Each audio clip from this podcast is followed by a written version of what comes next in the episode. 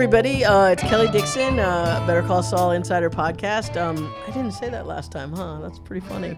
That's Ah, okay. you can add it in. No big deal. Um, anyway, so uh, we're here talking about episode number 108. This episode is called Rico. Um, I'm here with uh, Vince Gilligan, Hello. co-creator Peter Gould, Yowza!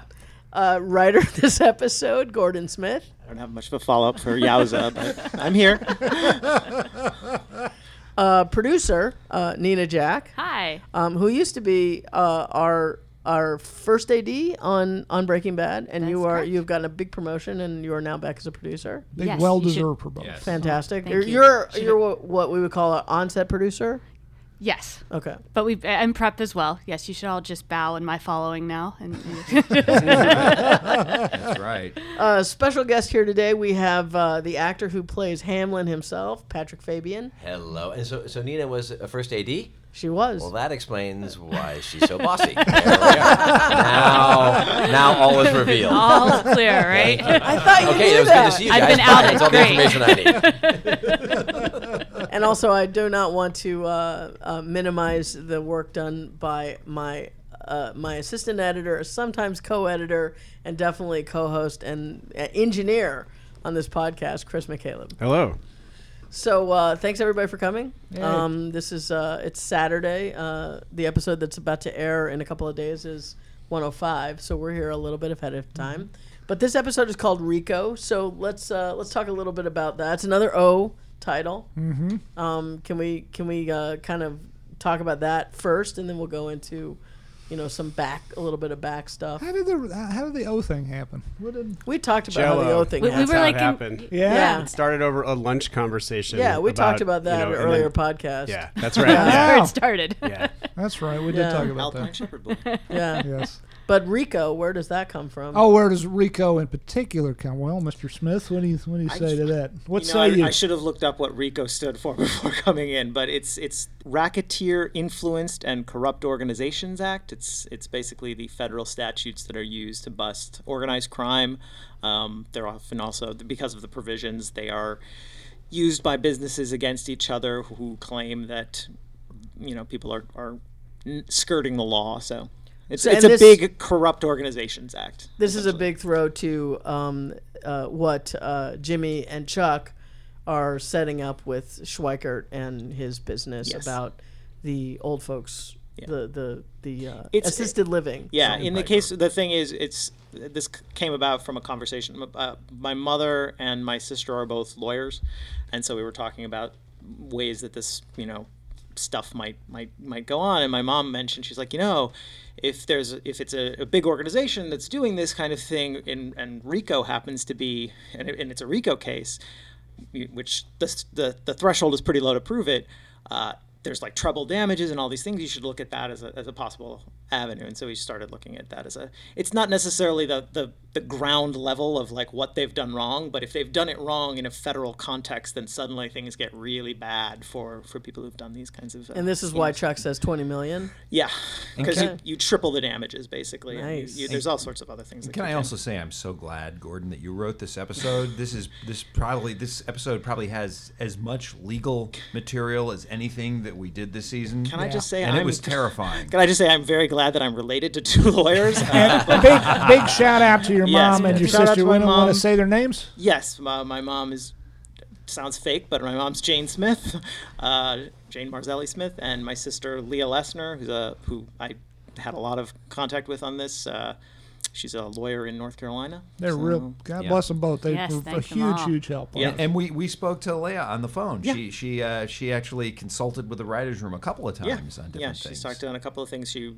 helped. Uh, she's helped sort of keep us on track with some of the corporate law stuff, especially like, and some of the procedural things that. I've, I've hung out with a lot of lawyers, but I'm not a lawyer, so like having having them consult was really And you know, before I I, like. before I finish Gordon, um, with you, um, for this part, I just want to, I want to mention that you are are one of the success stories that came out of Breaking Bad. You're one of the, the, the got your dream. You're you're you're one of the lottery winners. You're one of us. Yes, I was one of the lottery winners as well. So. Um, you started out. You were a graduate from USC uh, Film School, and and you came and you were a pr- production assistant for us for a while, and then um, you became Vince Gilligan's assistant, and now you're full-on I- writer. I lucked my way up. Uh, I only You had to slept your way up. I did. I There's did. no way. Um, I've seen how talented I you are. I, I slept my way up. Uh, I did some things for Tom that I'm not proud of. Um, I did some things for Tom that I am proud of. Really, like All joking learned- aside, All you- joking aside, you are you earned it, incredibly talented, Absolutely. and talented writer. You also, uh, while you were Vince's assistant, you were doing some uh, stuff for AMC as well. Some stuff on the web. I know that you did like the Hank, um, uh, I did the last like eight. I I took Jenny not the blog, getting- but the no. but the uh, Yes. the the graphic novel. I think. Or Yeah, something. yeah, yeah, Didn't you did do that. that? And you did some stuff for I The did Walking Dead of- as well. Yeah, I did uh, two graphic novel interactive games for Breaking Bad. I did one of those for Walking Dead. Um, I did Story Sync for both for a while, both shows for a while. Um, did some hang- we did like oh god I can't even remember. There's like the also- there was, oh, like You- Gail's And Gail's you- you folder. and- You and also Jen- wrote the uh, the Bryan Cranston uh, uh, Jane Jane uh, Kasmeric oh yeah, the final for the fake scene. Oh, yeah. the fake scene for the- Breaking yeah, Bad, Yeah, right? That's right. and a couple other That's how scenes and things. that's how that you did. get used We did as the an assistant scene. over here on Breaking I Breaking don't think it was used. It was. I mean, the great thing I think is to have been given the opportunity to be like, listen, this is not, you know, this is not just fetch my shoes or something like. This is a really There's a lot of collaborative body waxing environment. involved too. I think because we we actually have a fairly small staff, and so you know when people uh, are here, at least this is my my feeling. It's like you you guys have been very great and gracious about like sharing responsibilities and trusting the people around you. It's like you didn't people didn't get in unless they sort of had something that they they that could be could be utilized, but Right. then you know once you were around, you were- you guys gave us the chance to like to do that to be to, to show what we could do that wasn't just the, the the sort of baseline. It's like okay you can do this. Great. Let me take let me see if you can do this plus this other thing. And then Right. hopefully it you know The other And thing too leads you about to like move up. the other thing too about this place that I will say, and I mean it just kind of as a feeder from Breaking Bad because we, we have a lot of the very a lot of the same people is that when you hear when you have like some kind of idea like this podcast is one of those it's it was an idea it was just pitched and i know that you know previous assistants on breaking bad had you know they pitched they went and pitched ideas to vince and you know and vince said yeah sure you know and Breaking you know, Ice just came from did it. that, right? breaking ice came from that um Yeah. you know, a lot of I, I, I know that uh, my former assistant Mel Friedman had uh, Team Science that came from Yes. that, and, And, then uh, Breaking Ice, Sheridan Satella yeah, Williams. Breaking Out- uh, you know, and and just so like, you know, um, The Better Call basically, Saul it's, website. The, the whole Better Call Saul website was that for me. oh really? You pitched the Better Call Saul website? I, did not know I, this. Some, I think so. Maybe. I, I, I Bob, and- Bob and I. Bob They've and I claimed it wrote. now. Bob and I wrote it. Bob and I wrote it, so it must have happened somehow. I think I begged for. it. I don't know if I pitched it. I begged it. I begged for it. Let's say that. Okay, yeah. But it's just like yeah, it's just a just like you said, it's a really collaborative uh, office, and um, I think that my feeling is that when people get excited about the show, um, they start to think of other things, and then they just come to you, Vince, and you're like, yeah, sure, try it, see what. See They what rouse me out of my drunken stupor. And sort of take my, my limp left hand and sign my name and various documents. And, I got very good at that very good at that just the other like thing, uh, the other thing I will say as well, and I've I've told other people who you know have a have a chance to come work here, or you know maybe um, are thinking about applying, you know, to for certain jobs or something like that here. It's like it's almost like this place is is so very collaborative and inclusive.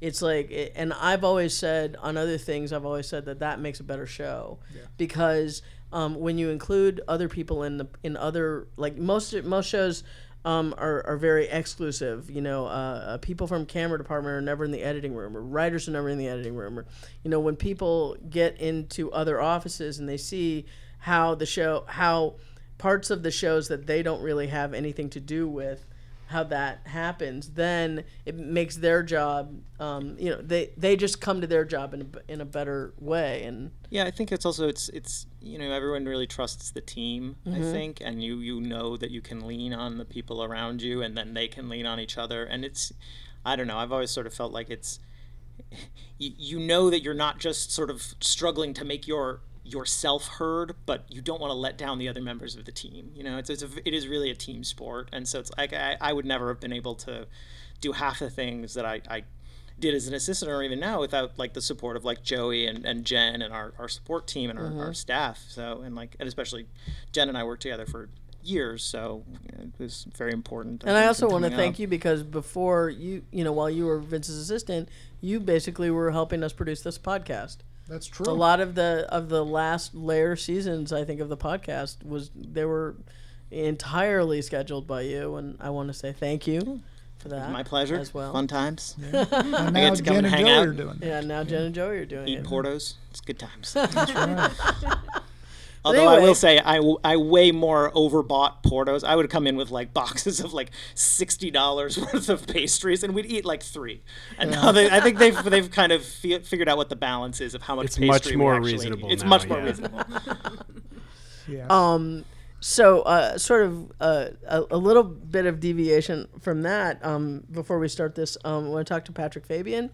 I You want to hear from this handsome so and so. Yes. You are here as Yes. uh, this is your um, this is your first, uh, I guess your first podcast. It is but- so be gentle. But I will absolutely. But but it's funny. I just want to mention that um, that you were one of the first people that I met. Um, Chris and I went over to Albuquerque while Vince was shooting the pilot, and Chris and I had lunch with you. Right. Um, and it was just it was great, you know, meeting you at that point. And I remember one of the things that you said to us was that uh, one of the I guess one of the first scenes that you guys were shooting was the the conference room scene. Yeah. Where Bob comes in and says, "You must atone," or you know, like, Yeah. I think yeah, what he says. first day of work. And I remember, I remember uh, Patrick was talking to Chris as we were eating lunch, and he said, um, uh, I, I, "Vince came in and he arranged crumbs of pastry." Oh my, yeah, Danish. Yeah, no, no. It's it's it, you know it's it, it's the first day. That, it's my first day on the job. Vince has written it. Vince is directing it. I co-wrote it. Co-wrote Oh, it was it co-wrote Yeah, Uh, yeah. par- yeah, pardon yeah. me. Pardon no, me. No, I no mean, worries. No worries. Yeah, yeah. And uh, all I know for sure is that like, there's two cameras staring down the conference table at me. We're shooting my way first, so we can save up for Bob, which is which makes sense. And all of a sudden, you know, I'm like, I, I've, I've gotten the job, I've auditioned, and you know, I'm there and everything else. And I knew I was going to be in this position, but I'm there, and all of a sudden, it just starts to get a little hot in my neck, and I get a little, a little sweaty, a little dry mouth. I'm just like, okay, here it comes, and. And uh, Bob comes in, I do my line, and da da da da da, and we hear cut, and then Vince comes walking in, and uh, I'm not going to try and throw Rhea Seehorn under the bus because I'm sure she's already done it herself, because her she shares a bit of uh, neurotic craziness with me, and so they yell cut, and we both look at one another, and I'm like, uh oh, he's going to come talk to me. And she's like, no, no, he's gonna come talk to me. and, and Vince comes in and like looks at a pastry and like gives it like a quarter turn, and then walks away. And we both look at one another, and later on we're both like, okay, we're in good hands. And he might be a little crazy.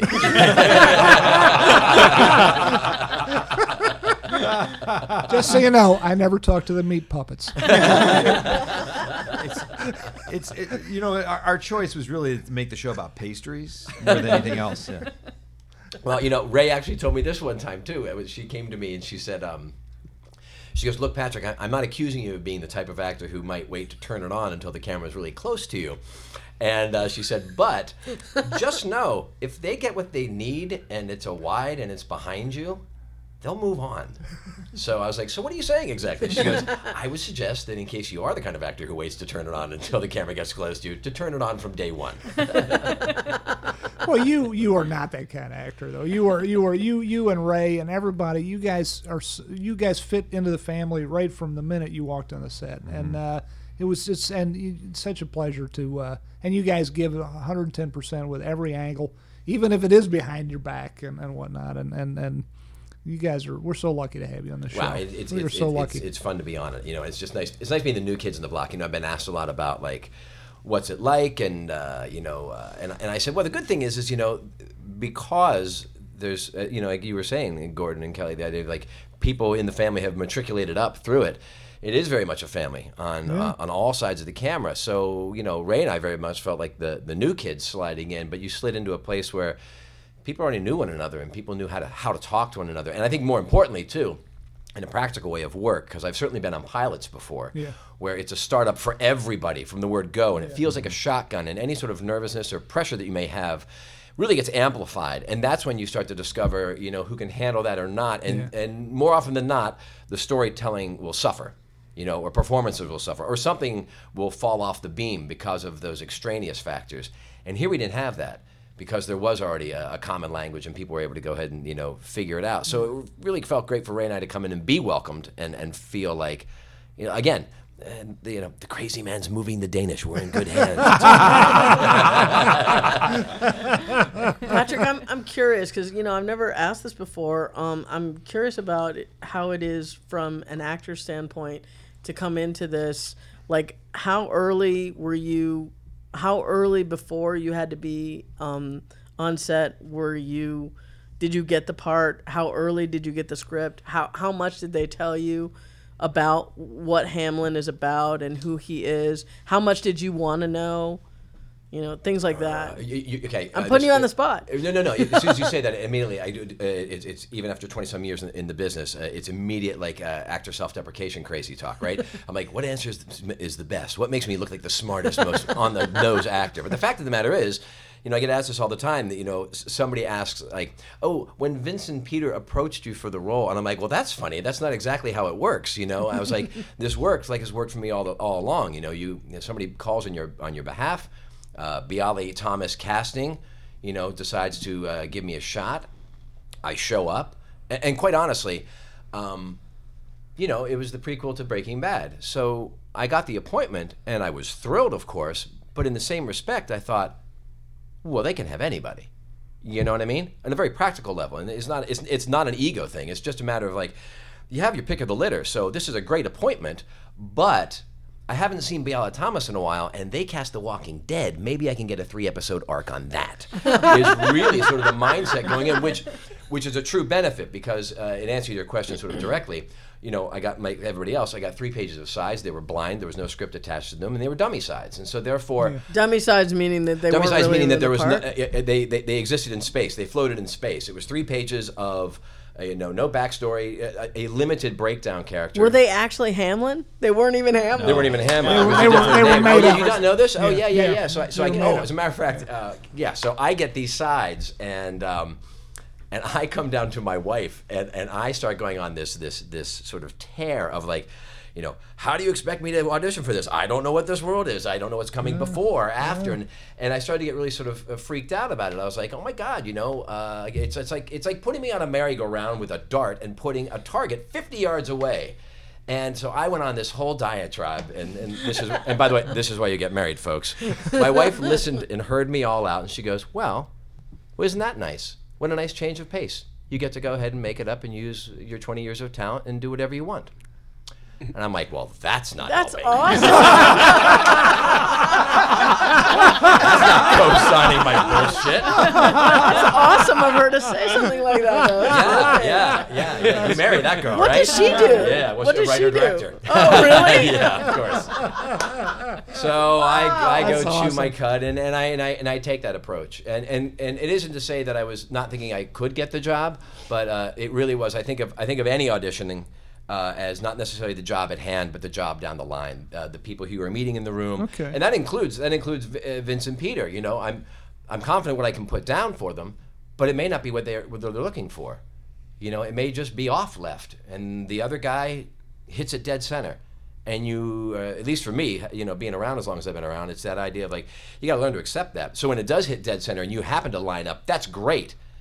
But I can't take that too seriously because then I'm gonna have to take it too seriously if I'm not right, and then it becomes that weird personal thing that you get into your head trip about. You know, I do what I do to the best of my abilities, and hopefully it matches up with what they're looking at the other side of the table.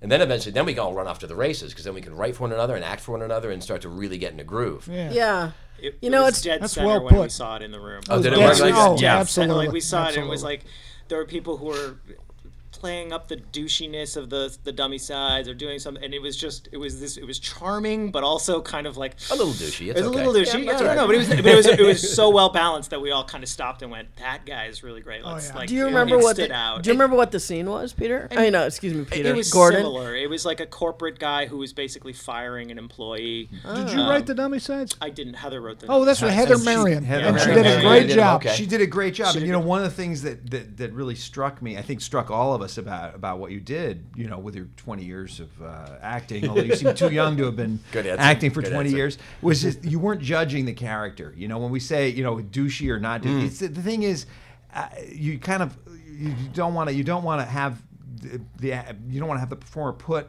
uh, a judgment on, on the character. You just want to be the character, and and it's it's so often I think, and it's it's partially a product of of. Uh, uh, lazy storytelling maybe uh, in show business where everybody kind of knows as soon as the uh, the character walks in where they fit into the world of the show and they want to they want you they want to know right away we we were more interested in this guy as a as a person and I remember one of my first memories was actually at the read through uh, and you have a, you have a line in episode 1 where you're more or less saying to Jimmy uh, listen to your heart you know we can we can yeah, we can yeah. just so obsessed with with winning and and the whole room burst into laughter Yeah. and it was it was Yeah, a yeah, beautiful that's true. moment i thought i knew that line amused me but i didn't know it was funny like that Yeah. and i, and I was I, I was Yeah. so happy at that moment and i i I had no i knew you were the guy before that but but that's- but i that sealed the but it was but we we sealed the deal but also it's we started seeing i think i think Yeah. uh, this is i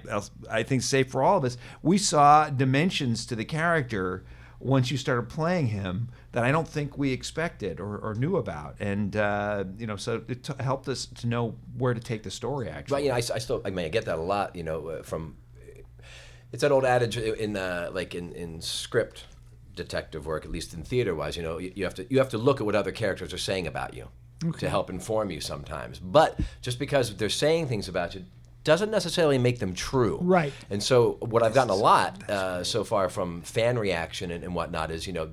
Jimmy, if we can start talking about this a little bit, you know, Yeah. Jimmy refers to me as Lord Vader right out of the gate Yeah, yeah, yeah, yeah. right? And we're watching a show called Better Call Saul, not called Better Call Howard. And that intrinsically, you have a you have a base that is running behind your protagonist.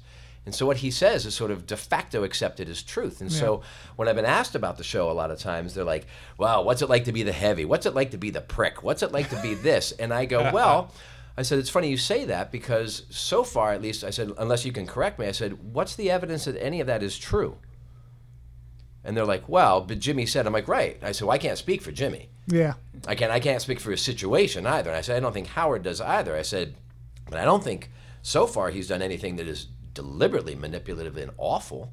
He hasn't done anything that's particularly evil. Yeah. Now, the consequences may not be settling well on other people's plates, I said, but I can't be responsible for that. Well And put. Well That's a put. real Howard thing to say. I'm like, who are you? Are you Sorry, sorry. right now?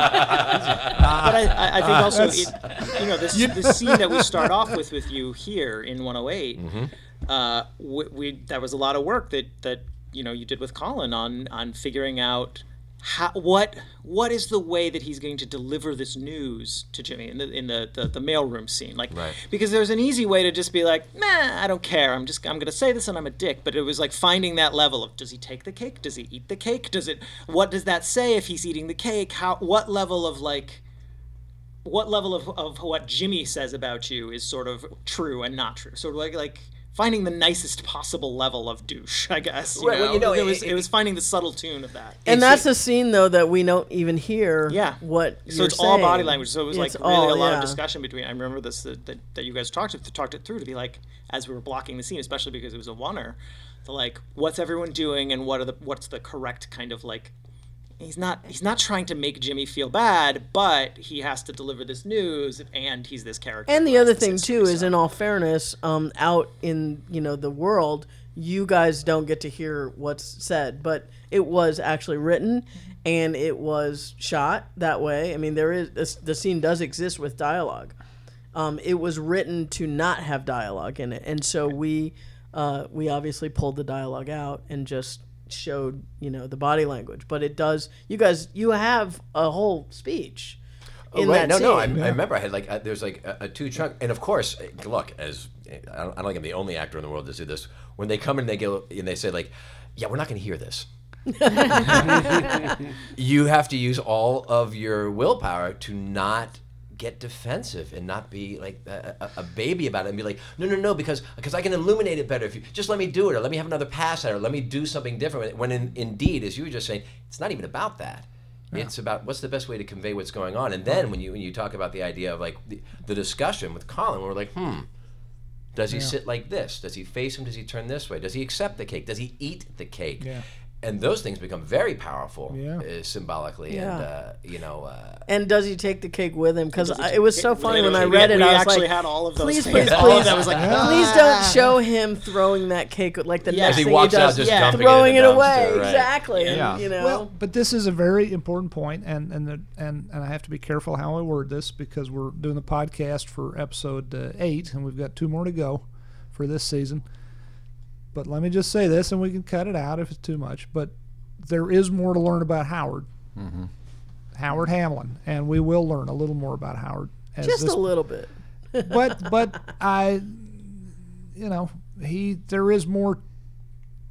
Let me just put it this way: we don't look at this guy like he's just a douchebag. Mm-hmm. By the way, if you're a writer and you're looking at a character as just a douchebag, or just a hero, or just a villain, or just a this, or just a that, just a druggist, just a mm-hmm. school teacher or a farmer, whatever, you, you you're doing a disservice to the to the character it seems to me. So we, you know, we never looked at Howard like that. Howard is a, just like everybody in the show, uh, is is a is, is as fully formed and complex a human being as as we can allow for with our to the limits of our talents, and then we give it over to you guys. We give it over to uh, we give it over to Patrick in the case of Howard, and then Patrick takes it and runs with it and adds layers of complexity. And that's that's to me one of the most fun things about this job is is we're, we're all it's a collaborative uh, effort between the uh, the writers and the and the actors and the director and the and, and indeed all, every member of the crew and, and adding it's an additive uh, uh, effort. You know, and we don't have to see it exactly the same way. One of the things, one of the moments I just loved on uh, Breaking Bad was sitting in the audience at one of the Academy panels, and Giancarlo, someone asked John, the moderator asked Giancarlo Esposito about his character, and he said, "Well, I think Gus is basically a teacher." And you know, all of us might have seen Gus as a you know a, a drug lord, a murderer, a coldly calculating uh, genius. But a teacher? No, I don't think I don't think that would have occurred to any of us. But that's part of that's part of the creativity that uh, you know that he brought to that character. He he saw him in a different way, and that's Yeah. that's what's uh, that's what's fun about this. Well, it's fun, and also, and also, by the way, just in case I was trying to make you know Howard be you know a Boy Scout. I mean, he also might think Jimmy's a douche too. That remains to be seen. Well, he you know, probably and has a bit of a reason too. The guy walks in, commandeers his meeting without I don't, knocking. I don't think you get to the top of where you're at doing what he does, uh, running a company like that by being Mr. Nice Guy all the time. And uh, but I think he deals with the responsibilities, which is with as much aplomb and panache as Yes, possible. yes. Panache, great I, panache. th- I think uh, Howard is surprisingly uh, even even tempered and, and in fact polite to this guy who just busts in the door and starts acting like. Uh, Well, it speaks yeah, volumes yeah. about the value that, that Chuck has to him. Yeah. well, that, that Right. does, I mean, it he does comes indeed. in and I don't he- think he'd put up with it otherwise. He tears yeah. up Right. the check nor and should he. interrupts the meeting and you know all that stuff. I, I want to And- say one thing though, absolutely, in terms of uh, in terms of playing Howard on a practical level. Uh, Jennifer Bryan uh, created costumes for I was going to ask about Yeah. that. I've worn a lot of suits. I mean, uh, just you know, I look like a guy who's fallen off the main line. I'm a Kennedy type guy. So I've, I've played lawyers before, and I've done that sort of thing. It's been a sort of a bread and butter sort of, you know, the CEO who, you know, takes his profits and buys hookers, whatever. But but in terms of suits, when when Jennifer first started fitting me for these suits and the tie bars and the knit ties and the white collars and all those sort of things, I was first attracted to it. But then I was also uh, I was like, oh, I don't know if that looks good. I don't, I don't have much fashion anyways. I have a good horse sense about that to begin with. But I'm like, is this really good? And she goes, just, uh, just wait, just try it on. And we started trying it on, and the suit itself is like putting on my uniform if I was a football player, is like putting on a suit of armor. I get Yeah. to put that on, and I swear to God, I'm, I'm 80% there with, with, with what to do because Wow. the way it fits and sits on me just makes me feel very much like it, well, and, I'm, and this is pretty true, I think. Whenever we're sitting in those conference rooms, I know in my mind, like an inner monologue, is like, I have the most expensive suit as anybody here. Nobody can touch me. You know what I mean? And that sort of imperviousness or that sense of uh, protection that it affords me, and the tie bar is almost like a medallion that just Yes. shines out. It's like my Wonder Woman bracelets, you know? Yeah, yeah. I mean, I, Jennifer Bryan really Yeah. went to town and She made me great. made me uh, made me feel great like that. And so that's a real in, it, on a day day to day day in and day out level, no matter what the situation is, that informs me Yeah. of what's going on. Yeah. So I should stop buying my shoes at Target. Is that what you're saying? Ross dress for less. Time to Yes. your game. the club the club collar's a good touch. We too, should the all be rounded dressed by collar. Jennifer. I think Yeah, that's the bottom that line. is the thing. Yeah, indeed. Um, that's, you know, now you mentioned that, can you talk a little bit about what it was like when Jimmy had the same suit on? Oh, in 104. Yeah. the, the whole billboard thing. Absolutely. You know, and we had done we had done shots. Uh, I think during 103. You know, I was because I, wasn't sure it was coming up. And then it wasn't really until, even though I'd read it on the page, and this happens to me all the time. You think after years and years I'd have a better uh, idea of visualizing, but but I just don't. And so consequently, it isn't until on the day where Jimmy is actually sitting there wearing this, my wearing my suit, that it dawns on me that that's exactly what's going on and it's so surreal and, and, and, and, and fun. You know, that scene was really great in the ju- judges' chamber. Dawn Yeah, Lewis, Dawn so Lewis. so funny, so good, and you know, and uh, and uh, Bob had us in stitches because I just I just and I just kept looking over and I'm just like, is my hair really like that? and I also felt like he, he's not really wearing that suit the right way, by the way. so you know, But, the but actor that's thing all going that on comes and then the through. Howard thing going on. But all that comes through because that, that would be what Howard what Howard would be thinking. It's like, a great that- scene. He It does is. not you wear two my are so suit you right. three, the three actors in that scene. You Yeah, all it was a, are it was a lot of fun. You know, Yeah. that's the sort of scene that you wish could you know go on for a lot longer in some Yeah. respects because it was really a lot. It was a lot of fun to do, but Yeah. it really was. You know, because you know, because Bob's just a just a fucking great number one man. Yeah. And so you know, he's got a load to carry, and he came in and, and just boom, boom, boom, knocked it off a couple of different ways, got us all in stitches, did the coverage, boom, we're out, and then all of a sudden you're like, and then it's over. And you're like, oh, that was really so. It, so it's great That's to nice. watch it again now. You know, I'm watching it right. Everybody else, you know, at 10 o'clock on Mondays, and uh, and it unfolds for me in a way that even though I kind of know what's going on, I'm always surprised. I mentioned this before. I want to tell Yeah, it again because yeah, i- in 104 as well, when uh, when it was revealed that he actually took the Kettleman's money, I knew that. I read it. I knew about that. And I'm watching the show unfold, and it isn't until the moment where all of a sudden the cash is revealed and he starts trying to justify it. And I literally, I'm sitting there on the couch, and I went, oh, and I was so disappointed. Yeah. Oh wow! And I just thought, you know, uh, that's a show you want to be a part of when you're surprised about the thing that you already know that's going to You happen. already know. yeah. Wow. I'm interested. great. You were disappointed. So you were disappointed in Jimmy. I was. I felt a little bit like Chuck on that. Uh, yes, I did. And you know, because I think Howard also uh, Howard also has a, a paternal bent towards Jimmy and wants him to do well in the world. You know, and so to see that moment is is like. eh, I don't know. It's, it's like it's like finding drugs in your teenager's closet. Or Interesting. Something like that. Interesting. That's I like really- that. that's I Really like interesting, that. Patrick. Like, um, um, what's it like to watch yourself? Are you an actor who is okay with watching yourself on? Well, I don't think the show has enough of me for starters. we'll see. Season two, you never. That's know. right. You never know. Uh, you know, um, what I usually don't do is watch it when we're shooting. I'm not an actor who sticks his nose in the monitor because uh, that's not my job and that's not my business. And uh, you know what? I rely on people to, to take care of me when it comes to that, and uh, and they do, and especially in this in this situation. You know, between the page and the people behind the lens and everything else, I'm I'm so well taken care of. When it comes to watching on the screen, we went to the premiere. You know, we were down at the Regal Cinemas in Los Angeles, and there we are, and it's great. And it was, you know, as an actor, it it's it's a fun night. It's the dog and pony show. It's the flash bulbs, and it's all the you know you know sunshine up your skirt, and I'll, that's a that's a nice evening to have. Yeah. But then we sit down, and you know the speeches have been made, and now the screen is dark, and we're about to watch it. And then I realize, I I don't know what this I've is. I haven't seen seen anything Wow. and it starts to unfold and i'm like wow wow oh my god this is so cool this is great Wow. and then of course i come on the screen and i'm like holy shit i'm in it and it's a thrill then it's a thrill i'm like oh i really am in it not like i thought they were going to cut me out or something like that but but you know eh, actors are crazy motherfuckers right so even though i've done it i've done the press i've had my picture taken vince and peter have put their arms around me and all that stuff there's still that wonderful sense of surprise I'm like hey there i am mom you know and uh so it's great. I, I, I don't mind. I don't. I don't go crazy about like uh, to answer your question directly.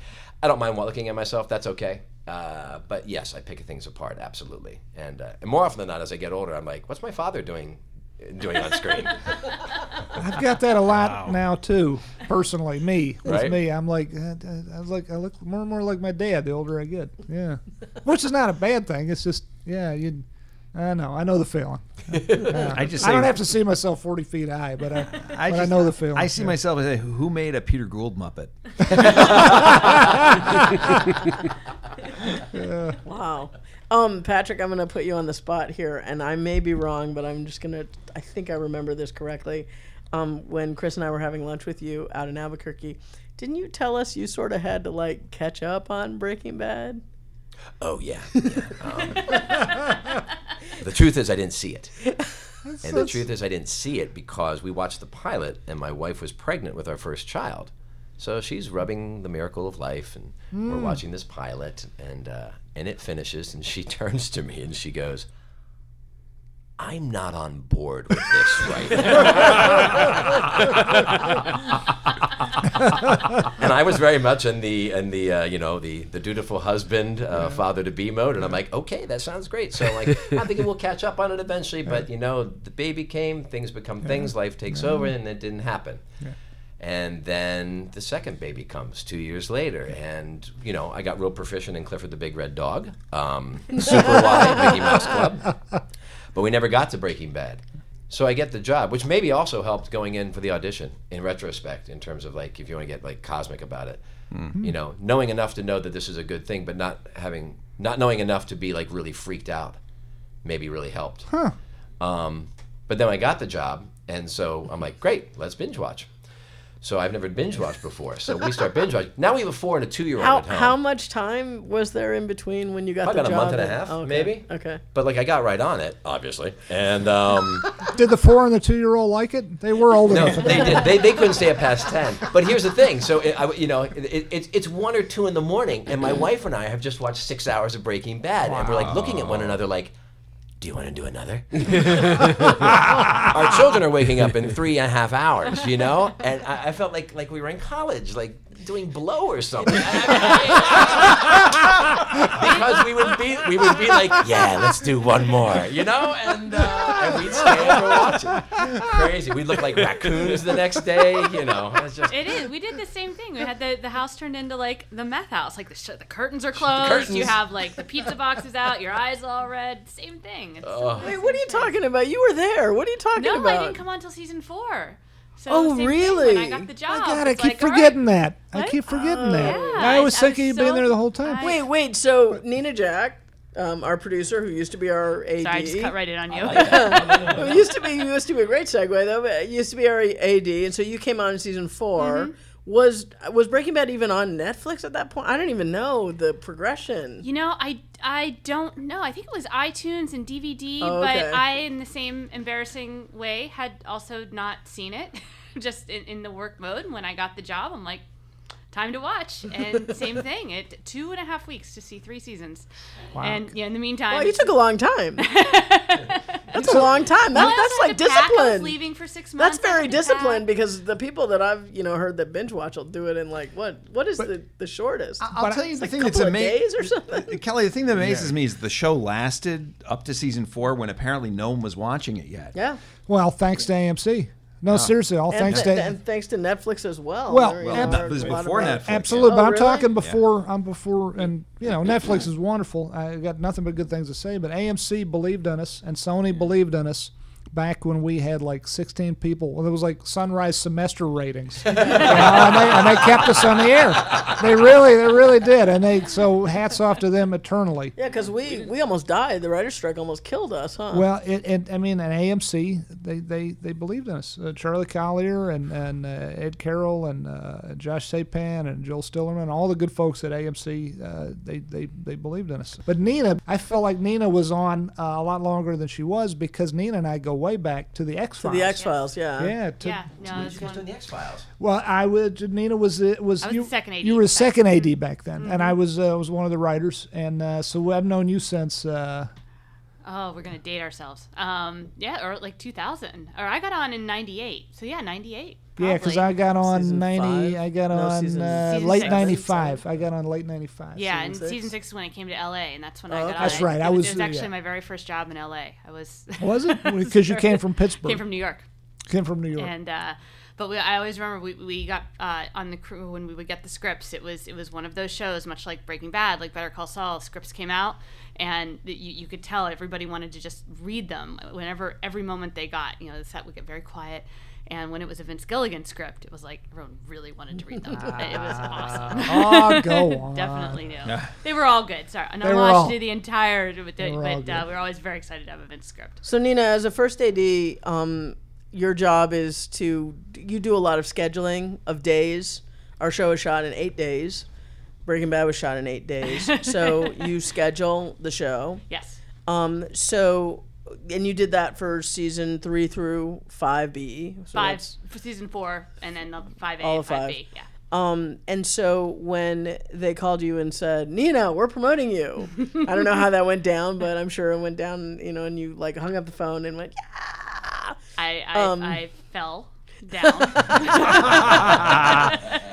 Um, um, so how is your job different though, as as an on-set producer? So you're not scheduling, but you you obviously help the ADs who are on the show. You want to say their names as well? yes, absolutely, because they're fantastic. We have Brett Dos Santos and Anna Ramey, uh, our two first ADs. We have fantastic AD staff all around. Um, with our second AD, Lulani, and um, uh, you know they work as an amazing team, and they do all the scheduling. I don't I don't get involved in their work, um, but once they've finished the schedules, they're I'll you know review them as well as our line producer and and uh, and and our executive producer. It's a team effort to make sure that we're all headed in the right direction. Um, And so you work closely with Melissa Bernstein Mm-hmm. on set now, um, on Better Call Saul. yes, yes. And so, like w- your day to day, what does that usually involve? Uh, there's a lot of email. we, we definitely. But you have to get up at, at you have to get up with the crew, right? So you're there at sunrise and all that kind of stuff, right? Yeah, yeah. I mean, it depends. You know, some of the episodes I would prep uh, with the director and and shoot as well. Some I stayed on set all the way through. It sort of depended on on what worked best for the show. Melissa and I would determine, you know, depending on who was directing and what the episode was, you know, what what would work best. So you know, sometimes even if if the crew call isn't until noon, you know, if there's meetings in the morning, you know, Melissa or I or both, we might be up early with that, and then you're there on set till the end and. Um, but it's great because you get to be a part of it. I always said, you know, I, I love being a first AD. It's it's it's it's it's not it's an incredibly challenging job, but it's so rewarding what you do. But the one thing that always bummed me out of being about being a first AD in television is you do every other episode.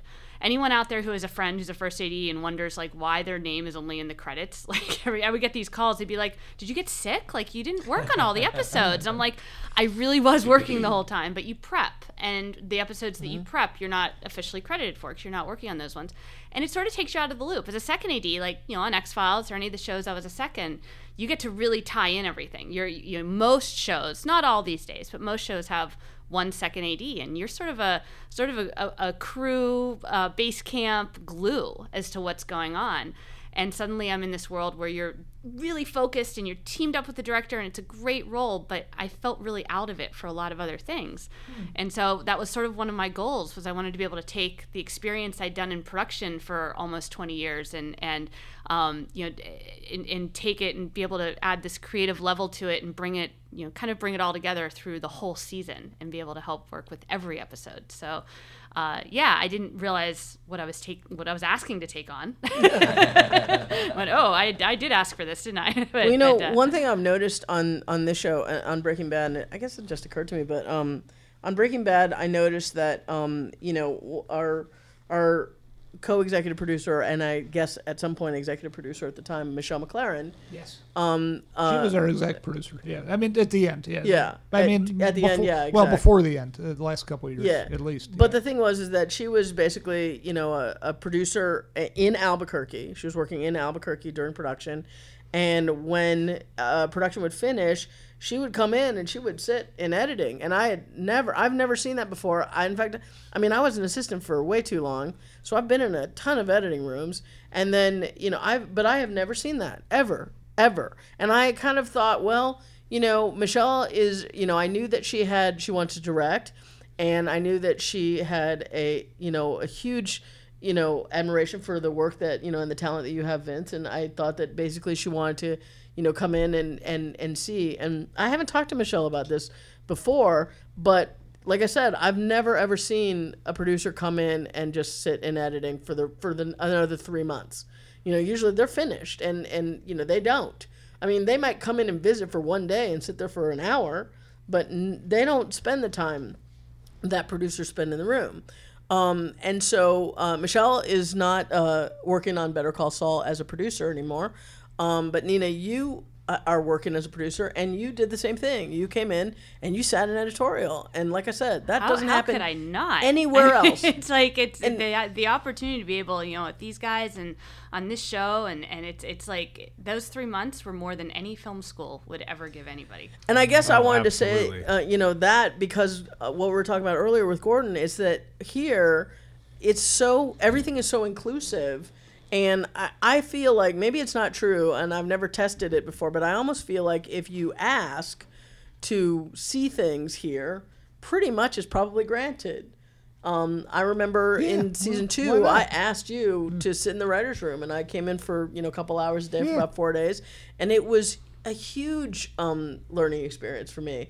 And I, I just Did you like- really learn from it? Absolutely. I, I when people say, uh, I, I always feel a little sheepish because I'm thinking you're not. It's going to be like watching paint dry. It's like can I, have permission to watch. I think editing you- is like watching paint, paint dry, on the side of your People, barn. people, I think people should be so bored in editing, but apparently they're not. You know, and Things happen faster in editing. Though. I get, but Way I faster. learned Yeah. I learned an incredible amount, and I guess what I wanted to say about all of that is that is that I, I find that every other show that I've been, on, I've never seen the level of inclusion.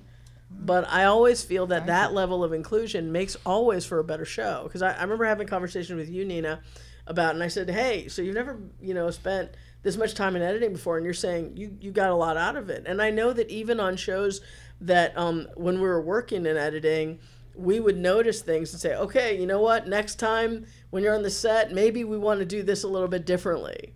Um, one of the things that we can definitely talk about now because it happened in episode 104 is that, and I never thought of this in you know in the beginning, but I remember having a conversation with you about this.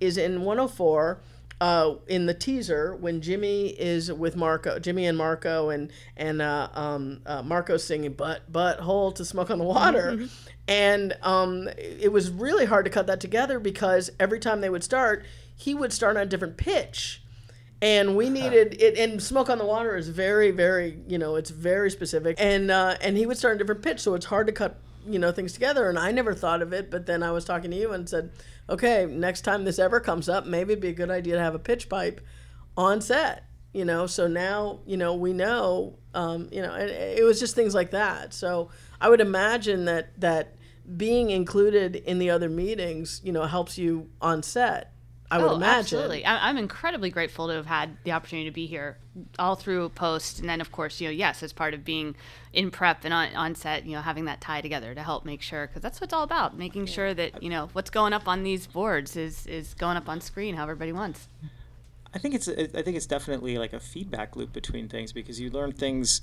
You can sort of test your intuition in the edit in editorial on like, okay, we wrote this, we felt like it, we needed it, and then you see what is absolutely necessary. What's bone and muscle when you get into editorial, and you can test, you know, just when you're observing. When I, you know, when I was observing sometimes in like seasons three and four of Breaking Bad, and it was like, okay, I, I feel like there should be some things something should cut here and you kind of and then Vince would you would say something or you guys would have a discussion and it'd be like oh okay. So then there's something here that you could sort of see how people are working there and that informs how you're going to write it. That informs how you want to mm. sort of talk to the actors and talk to everybody about it. So it's definitely nothing is discrete i feel like. Everything is just a cycle that feeds back into itself. So the mm-hmm. more you can see and the more inclusive you when you say like dude, is it like watching paint drying? It's it's not because you're you're you're feeding that back into like what what's the next part? What's the next step? What's the so it's all moving forward in a in a circle to me. I think don't philo- Nice. philosophically for me, it's it's we're all we're all filmmakers, you know, and it's it's and, and it- there's and there's a lot of people on working on the show who have done a lot of different jobs and they, they happen to be doing you know uh, chris for instance you happen to be happen to be uh, assistant editor and sometimes editing but he's also he's also a filmmaker and he's he's been behind a camera and joey you know joey uh, who works as my assistant also you know, he he he owns a red camera and he shoots short films and it's it's uh, it's it, so it, we're all doing specific parts but it's all we're, we're kind of just like Gordon says. It all it all relates. It all relates to the whole. Yeah. And and that's and you, you really you really want to keep the more the more those different parts can reinforce each other. Hopefully, the better the product is. Yeah. So, I mean, to get on with the episode, I guess we're going to buzz through this a little quickly. Um, you know, but I mean, it's all really some things it's all happen. just so interesting. It's crazy. Yeah. Shit happens. But I mean, uh, this basically is is an episode where Jimmy realizes that in his in his new elder law practice, if you need a will, call McGill. Um, in his elder law practice, he sort of starts to realize when he's um, uh, doing a will for Mrs. Landry that uh, boy, the the way that this company is billing the old people is a little, uh, you know, it's maybe a little hinky, a little bit. And so, you know, just to cut to the point where so he goes to Chuck's and he basically asks Chuck to take a look. And Chuck is like, How am I supposed to read this? You need a magnifying glass. And he looks and he's like, Wow, $14 for a box of Kleenex. That's not quite right. And Jimmy says that there's a lot of them. And so basically, Chuck is, is saying, Okay, uh, you need to get more proof, I guess. Is that I think at the point when he sends him back, it's like you need to. The, the, if this is one person, it could be more people. It could be one, you know, errant billing or two. Right. So it's it's sort of you need to gather some information, get get back out, get your boots on the ground, and see what's up.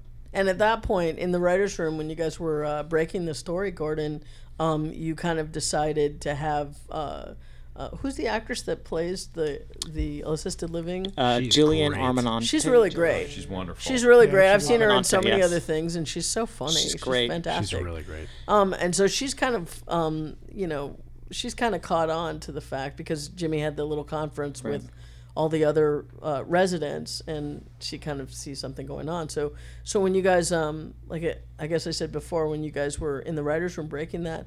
Um, how did you decide you wanted Jimmy to come back, and then all of a sudden there's paper shredding? It's spoliating, and I've never heard that word before. But Spoliation. That's that's definitely that something word. we owe to my my sister. She's like, oh well, that's spoliation of evidence. I'm like, Spoliate. I'm like, say that again. Say that again. spoliation.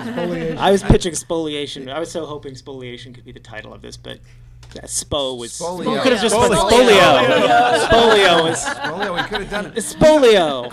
Okay, tell me if, I, if I'm wrong, but I, the way I remember it was we were we were really thinking about Jimmy, uh, where he was on the last episode. He was kind of hit bottom, and we thought, wouldn't it be interesting if, in the course of uh, in the course of uh, this elder law, he he got a gold nugget. He got he got he got a, a he found a platinum mine in the middle of unused land, and wouldn't it be great if he? We already saw in the last episode he really wanted to make Kim part of his life, uh, and in this episode to think about what wouldn't isn't his ideal world to be working together with Chuck. Yeah. and uh, that was I think that was kind of the germ, Th- the that- germ of where we started. I think that was definitely. I think it was that, and we also we what really, you know, people think of Saul Goodman as this shyster who is just like playing fast and loose with the law, but we wanted to show that he's actually a really good lawyer, and that he has like he picks up on this, he pursues it, he knows things. He's not, and which we see of Saul Goodman too, that he is actually a good lawyer, mm-hmm. even if he's playing fast and loose with the law. And so we wanted to kind of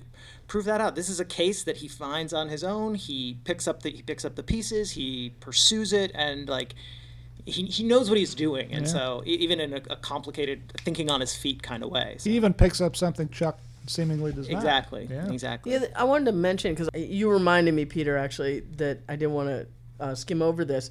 There's a moment in the teaser when Jimmy has basically, you know, gotten into the bar um, and under Chuck's nose, and you know, yes, he he went to a a uh, what do you call it a, a Correspondence a school. correspondence school. That's right. Um, and and and it was funny because when I was cutting that scene, it was like Chuck is saying, I mean, uh, Jimmy is saying, "So Chuck, are you are you proud of me?" You know, Jimmy loves Chuck. Jimmy loves Chuck, and Chuck just does not give Jimmy what Jimmy needs. He's it's so it's very sad, but Jimmy so loves Chuck, and I wanted to bring that up because what you just said about how much Jimmy wants to work with Chuck. This is a huge thing for him. And so when Chuck finally sees Chuck loves his brother, but it does seem in that one moment it seems a little asymmetric, doesn't it? I mean, Jimmy uh, throws his arms around his brother and gives him a big hug, and and Chuck is a little more restrained. But uh, I was thinking more more- of the moment when he says, "So you're proud of me," and Chuck's just like, yeah, "Huh?" no, you're Oh right. yeah, yeah. yeah, Chuck. Yeah, that's a that's a wonderful moment that Michael. That Mc- is a he's wonderful almost, it's almost like he's he's he's he's being uh, snapped out of a Yeah. trance at that point. Yeah. It's really beautiful. It's just he's so conf- he's so surprised his brother, a that his brother did this on his own without without telling him, and b that that he accomplished it. Right. I mean that's a big surprise to him. That is such a great one or two, uh, Patrick, uh, between you and uh, well, actually uh, Ray and the and the two mailroom uh, guys. Both those gentlemen did a Oh, great yeah, job. yeah. But that that that final oneer, and you know we have not mentioned yet the name Colin Bucksey. Uh, this is Right. Colin's second episode. We were talking earlier about the great scene in 104 that Colin directed as well. Mm-hmm. Colin's the only director uh, of the first season of Better Call Saul who directed two episodes. That's right. He's great. Can I Uh, tell a Colin story real quick? Yeah, yeah, yeah. This goes back to 104. This is the uh, the billboard scene. Ray and I are. Uh, it's our first time together without Bob anywhere. It's it's a realization of like as we're shooting the show, we're like, oh, this is just this is just Ray and I. This is like you know outside of the Bob universe. You know, we're branching out, so it's great. I'm in the Jaguar, and we come driving up, and it's it's it's a pretty kids. It's a pretty simple scene. Get out of the car, walk to the billboard, and say your lines. So. Uh, you And know, the billboard was really up there. is at that really up there. So, so Is this not really what he said to you? These kids? no, no, no, no, no. I'm, I'm just I'm, to the kids out there, to the kids out there who are, who are acting. It's it's not that hard. So we, we do it, and I think I'm jacked up in my brain because. I don't know. Colin's English, and you want to impress him, and uh, hey, Americans can do it too, and maybe I'll. somehow I get it in my brain that I'm going to throw it to the back of the house. So I go do this take, and uh, and we hear Colin back, you know, about 50 yards away. He goes, "Cut!" And he takes his headphones off. You know, actors like like Turkey start looking back for the approval, the thumbs up, the thumbs down. Colin takes his headphones off and starts walking up, and he saunters up to me, and uh, and he just goes. A bit much. yes. I go, yeah. Yeah, I, I know what you mean. He just passed me a fatherly, just a hand on my shoulder. He goes, good. and I knew what he was talking about. You know, I'm playing to the back of the house and all that stuff. And literally, you know, then uh, we, we do it again, and, and he's just like, great, moving on and all that stuff. But I, uh, a bit much, yes. I, I love how you said he saunters because he does. He does saunter. He saunters. He always has the best socks too. Yeah. does have He great wears socks. these, uh, He has a great, uh, really uh, uh, uh, uh, snappy uh, striped socks. Yeah, yeah. He, uh, I was watching an old episode of Miami Vice uh, uh, on the El Rey network uh, a couple a week or two back, and lo and behold, it's uh, Colin, Colin Bucksey directed. it. He direct, did a lot of Miami Vices. He's a great director, and of course, the first time I ever worked with him was on uh, Night Stalker, Frank Spotnitz' show. That's how I got to know Colin. He's uh, he's great.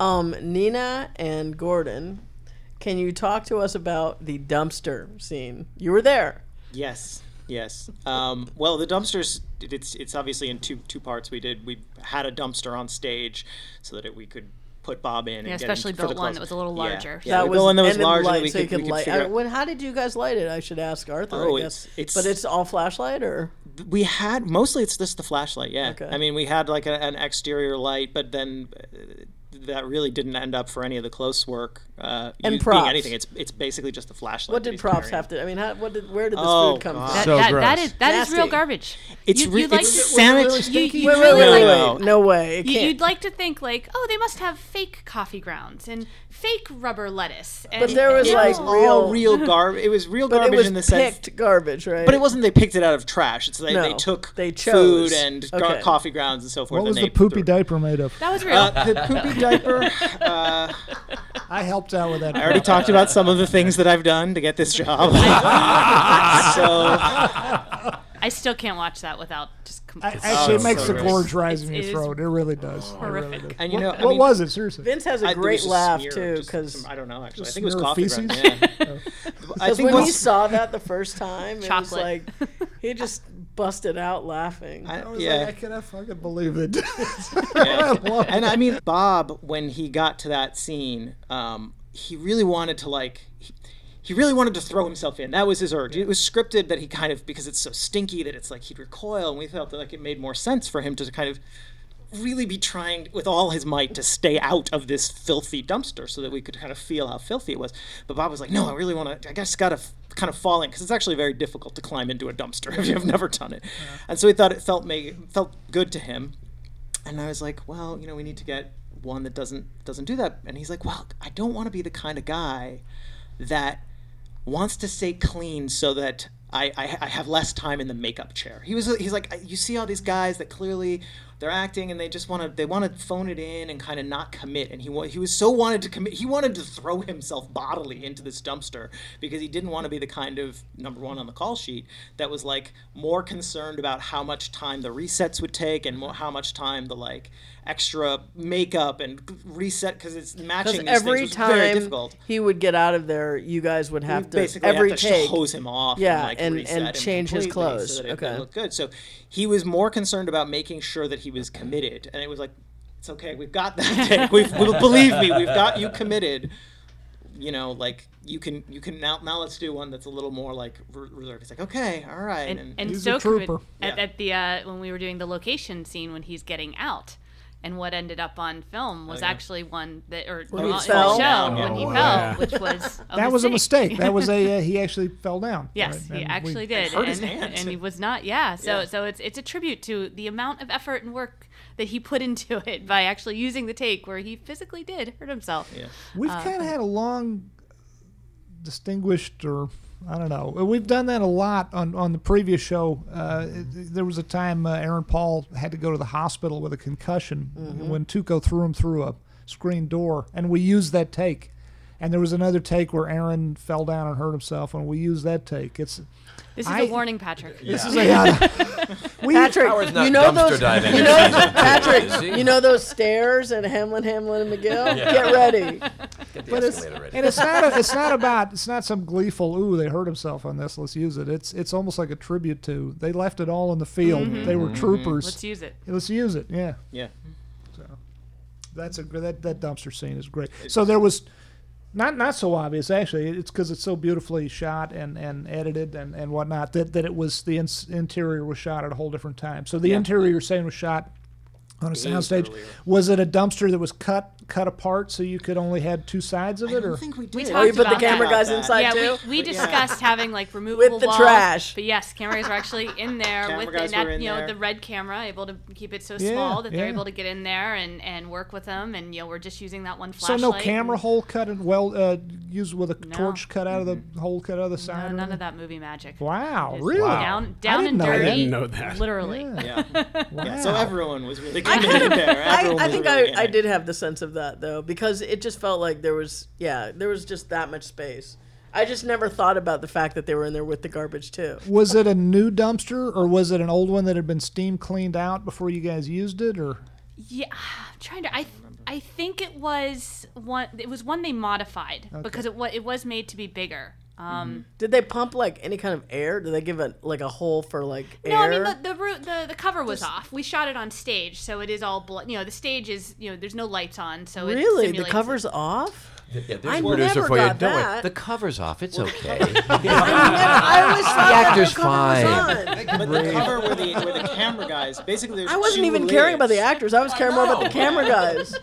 No, but there's you know there's two sides to the lid, and so the side that we see him get in on, and he pulls down, Oh, you know, right, right. eventually, and is sitting there. But the other one, It's a where split the, where lid. camera- yeah, it's Really? split lid. Yeah. So the, Wow. just as it is on on set, so it's like they had that up, and it was Oh, I did not know that, because I couldn't- where the light was coming from, so that the lid, Oh. lid coming down blocked everything, and you could you could just shoot in. And then That's a, pretty a shout out to uh, to our prop department, actually for the entire episode, for Oh all the God. paperwork. And then when we were doing the uh, the location piece, there is a shot where it, the the dumpster sort of shaking a little bit because you know ostensibly Jimmy is inside trying to find things. It was actually Matt Fate, our prop guy, in there. Just kinda Oh, really? shaking things a little bit. Oh. So Bob that was the real it. dumpster. So, So the, uh, the but the phone call with uh with Schweikart, um, played by Dennis Boutsikaris. oh, Dennis is fantastic. great. Dennis Um, was but great in was he on set? Was he on set to make that phone call as well?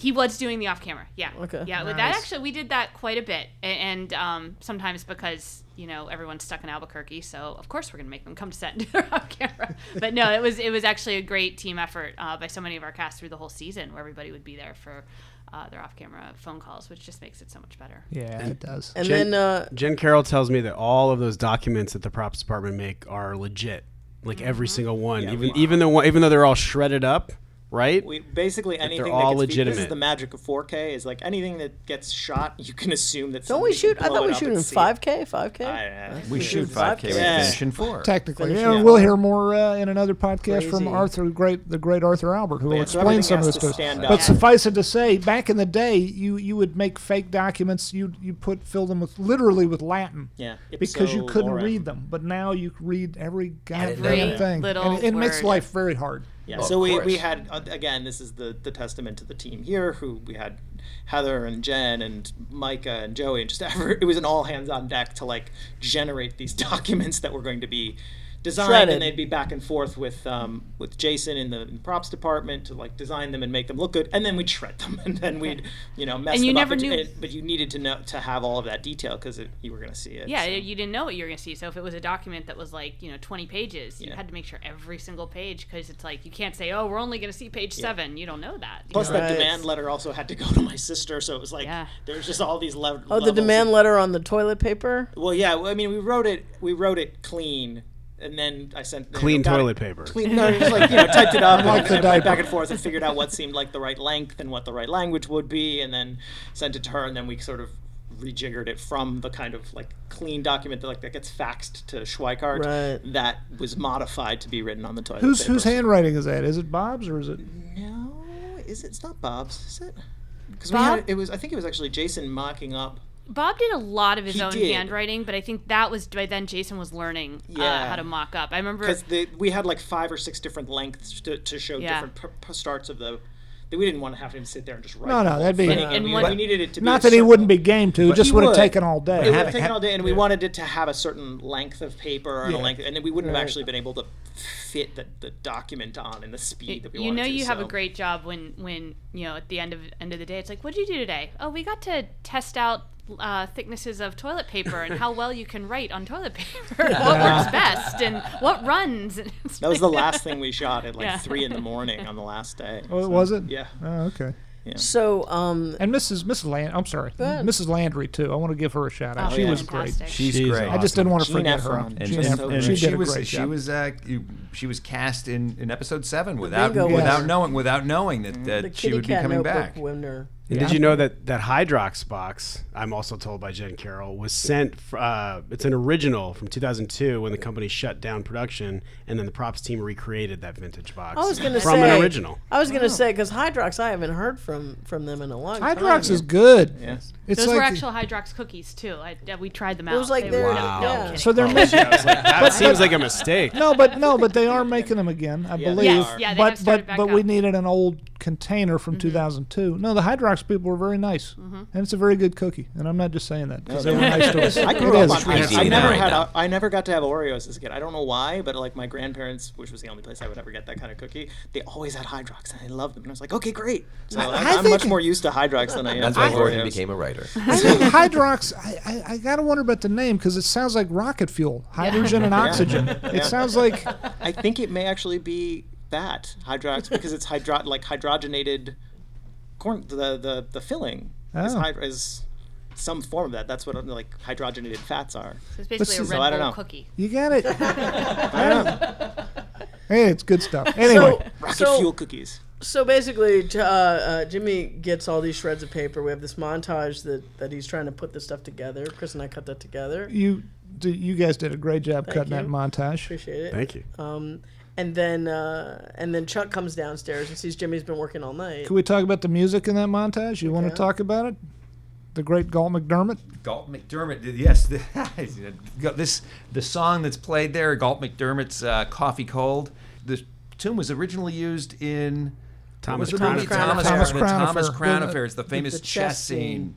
And it's uh, it's it's a, it's a great song. I, I one of the things I love about the, the show is the way uh, Th- Thomas is is stuffing it with wonderful jazz. Uh, there's, there's, it's, it's got a really different, different tone to it uh, Yeah. from the other, from the other, any other show I've seen, and it's, it's a wonderful, it's a wonderful kind of hip, laid back, piano driven tune. It's a great piece of music. Uh, Mr. MacDermot uh, wrote it back in. I mean, the movie came out in 1968. I believe that's the original version for the movie. And and he, I believe, he's still with us up in Canada, and um, hope he's around for many, many more years. But he's a wonderful musician. It was great getting it in the show. Mm-hmm. Yeah, the coffee cold. so Chuck comes downstairs and sees what Jimmy's been up to all night, and and he thinks that Jimmy is you know up to his old shenanigans and has robbed the uh, or stolen the shreds. But Jimmy says, no, no, no, they were in plain view. Where where did it? I mean, where did you get this, Gordon, about about vagrants and and and varmints or whatever? Yeah. the hobo can use it as Yeah. well. I mean, that is. We, we did some research uh, in in the room and we tried to look that up and then I, I, you know talked to my sister about it and again it's the we, we, we try and get close as close as possible I think we, we, we want to be accurate but there are so many precise things about the law that it's like well as long as we're, we're within sort of spitting distance I feel like we're good. And this is this is one of those where so Chuck is like yeah more or less. There are some evidentiary concerns that you know he, he, he brushes past. But basically yeah if you if you have a a uh, uh, you know if you have something on public property especially waste this is why people have locked their, their their waste products or they have secure shredding we have secure shredding for all our documents here because it's like if you're We throwing it out then they're public that. they're basically public records so so yeah. Um, so uh, Chuck cannot. Uh, he doesn't want to like miss a puzzle. So Jimmy's been up all night, and Chuck kind of takes over the job and finds what you guys are calling the smoking gun, where it's uh, interstate um, use of the of the uh, mail of across the state mail. lines, yeah. Um, and so uh, they send Schweikart and his partners basically this information, and so They Schweikart send him and a company. demand letter Yeah, Schweikart and company come to the house. They have to Mm-hmm. because Chuck's not going out, and um, and they have this nice meeting. Well, it's not really a nice meeting, but basically, Schweikart says, "Hey, I'll give you guys, you know, hundred a hundred thousand, Mm-hmm. You know." And then Jimmy's like, uh, "I think you better rethink this, right?" Mm-hmm. And so Jimmy's about to make his demand. What what do you think that demand would have been? I'm Or did you guys sure. discuss it at we all? We did discuss it i'm not sure where we landed it he certainly i think it was around a sorry Yeah, I'm sorry, but doesn't Jimmy say tell Kim that that he thinks it could be it could go as high as a million dollars, and that's that's really the ceiling of his ambition Yeah. there. I think. Is yeah, that, is it's- that right? we Gordon? talked. Yeah, he said it's like one, maybe two million. So it's like that's that's that's what he's thinking is like, ooh, maybe we could get a couple a million dollars, which is still a, a big payday. A hundred thousand dollars is a big payday, but um, yeah. So that's that's I think where where they're seeing. And then Chuck blurts out, who has not been like a part of this meeting hardly at all. right.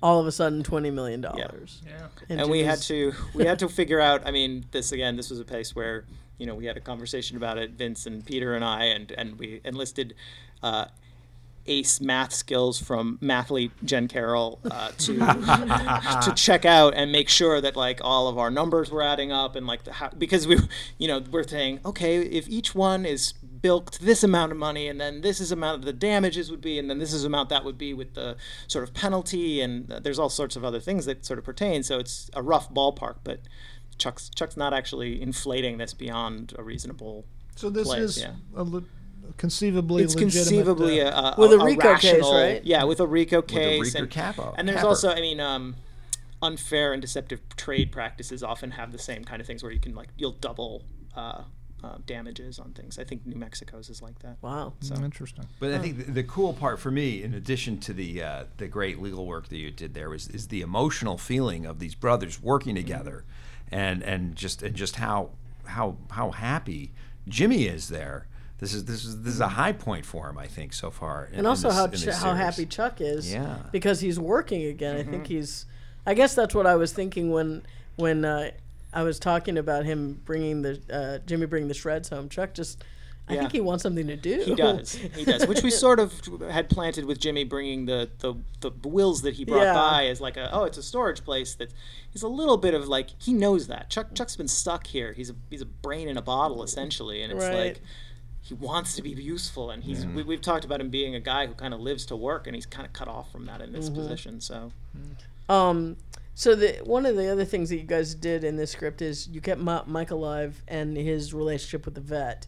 So basically, Mike has decided to look for alternative work. The brilliant Joe DeRosa. Yes. brilliant Joe DeRosa. I love Joe he was DeRosa. great. Joe DeRosa's great.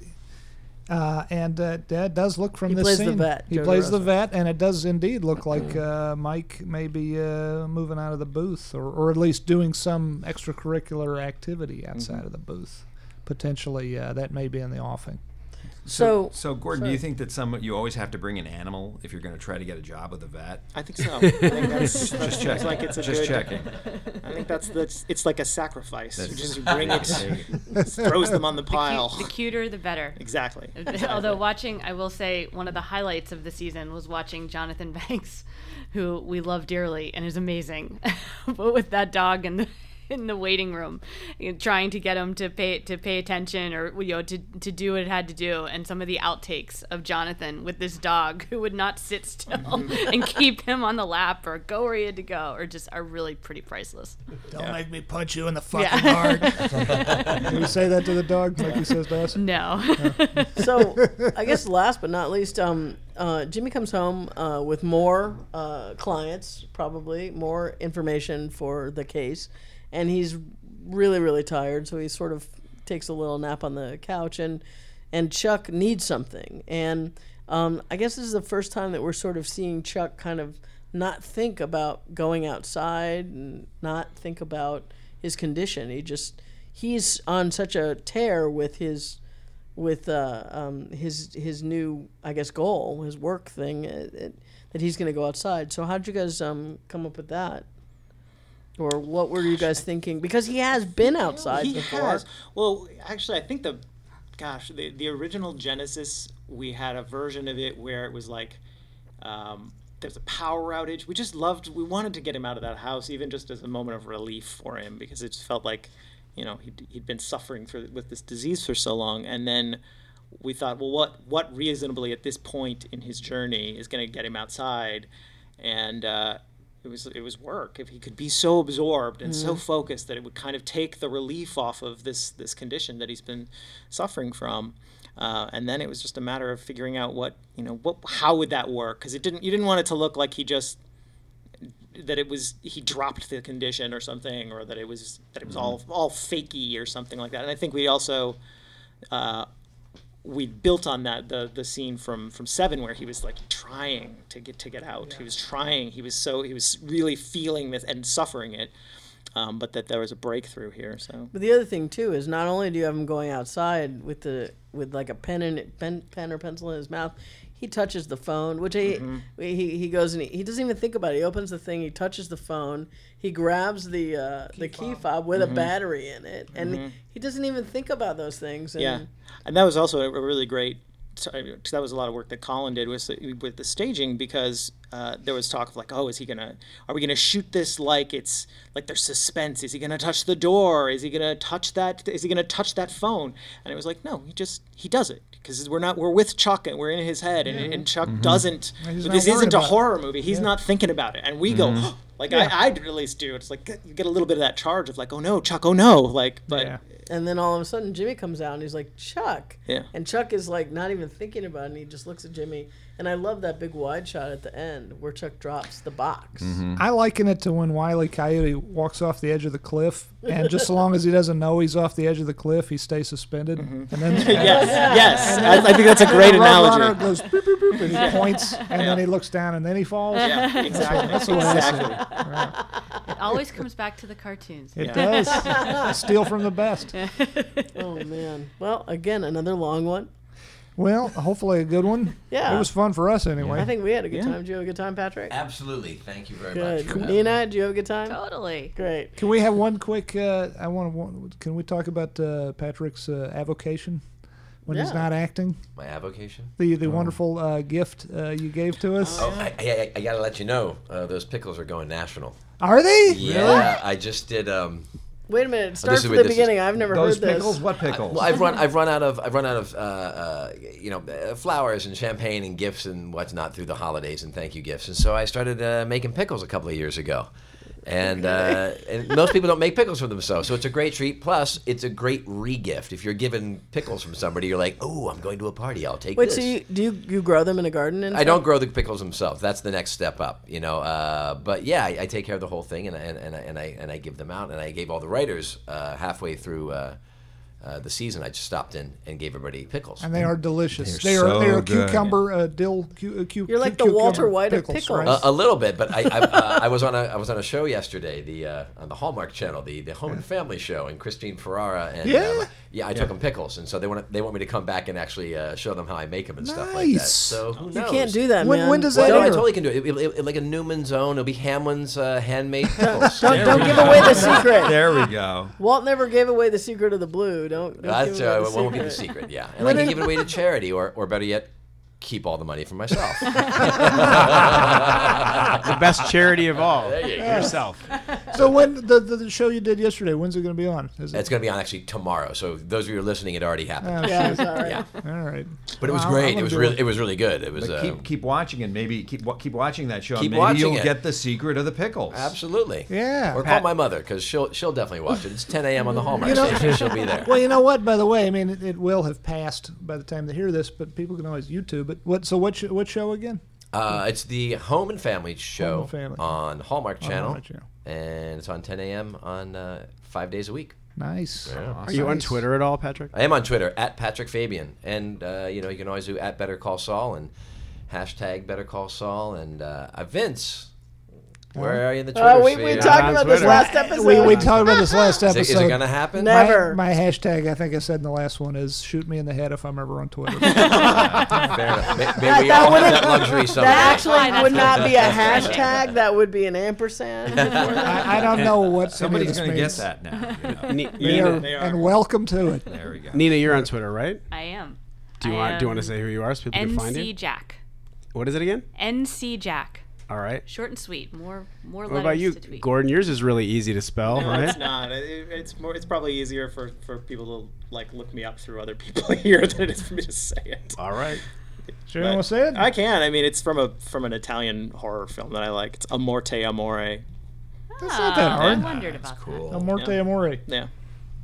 And Nina, you gonna do another Iron Man? Nina, I gotta give a shout out. Nina's done two is a- Iron Man triathlons. is an Iron Man. Patrick also does triathlon. oh, seriously? Ah. Yeah, yeah, yeah, but but not Iron Man. I'm, not, I'm, I'm I'm vain. I'm not crazy. So that's, Wow, I am so impressed with both of y'all. we have a lot in common, actually. That is astonishing. We've uh, You make pickles too? no, well that that that I have to now do. We were both from We're Penn Pittsburgh, Staters. Pittsburgh Oh, and right, Penn State. right. we both were born in Pittsburgh. Number one party Penn school? State. Okay. Yeah. And uh, and yes, found out we had triathlon in common. No, I'm I am not. I did uh, my second one in November, and uh, I'm happily doing a lot of yoga now, taking a big break from You did, you did a producing triathlon Yeah, with these ten there's episodes. Plenty, there's plenty going on at the moment, which I'm very happy about. So so we'll see. If I had done a triathlon, I'd be a head in a jar right now. well, I would have drowned in the first the first of the three events. Actually, is what I would have done. I don't think so. But uh, no, I am very impressed. Hats off to Thank both of you. Awesome. And I guess we should call it uh, call it a wrap. Well, We yeah. well, one more thing, Peter. You're at Peter Gould. I'm at Peter Gould. Kelley follow you. I is follow you, at Nina. Kelley Dixon. I'm gonna start following Uh, you. I'm at Chris McCaleb, Twitter, Instagram. That's it. Just give it because a lot of people have asked me how do I find everybody. It's just a good good thing at the end get to on bump Twitter, it up. I mean, we seems Have to you be given that- yours? No, but I people just gave seem it to find at me. Kelley Dixon. now you'll have more people find Now you. you're outed. Uh, so I guess that's uh, yeah, we should wrap it up, and because we have another one to do. Yeah. Um, uh, I want to thank everybody for coming in on a Saturday, Patrick, Absolutely. Nina, Thank you. Gordon. you. So appreciate it, Vince, Peter, Thanks for as having us. always. Yeah, what fun. Chris, You got it. absolutely. Uh, also, a shout out to our support staff, Jenny and Joey. Thank you, Jenny and Joey. Thank you, Yay. Jenny and Joey. Um, and uh, so uh, we will see you guys uh, next week with episode 109. 109 is Did we say. Jenny and Joey? Jen and Did Joey. I? Did I? You said- I thought I said Jen and Joey. Maybe it did. I'm sorry. I'm getting slap happy. Jen Carroll and Joey Lou. Yes. Thank you, Jen and Joey. Um, what's the what's the episode next week called? Next episode 109? 109 is Pimento. Oh, it, did you guys Pimento. name it Pine- Pimento? I guess Tom did. Pimento. Pimento. Love it. Pimento. All right, so It's a good uh, one. It's a good one. So it's Don't a, miss it's it. It's a great one. Delicious. And yes. So uh, we will see you guys then, and uh, thank you everybody uh, for listening. And uh, so I'll let Bob take us out. Better call Saul. Yeah!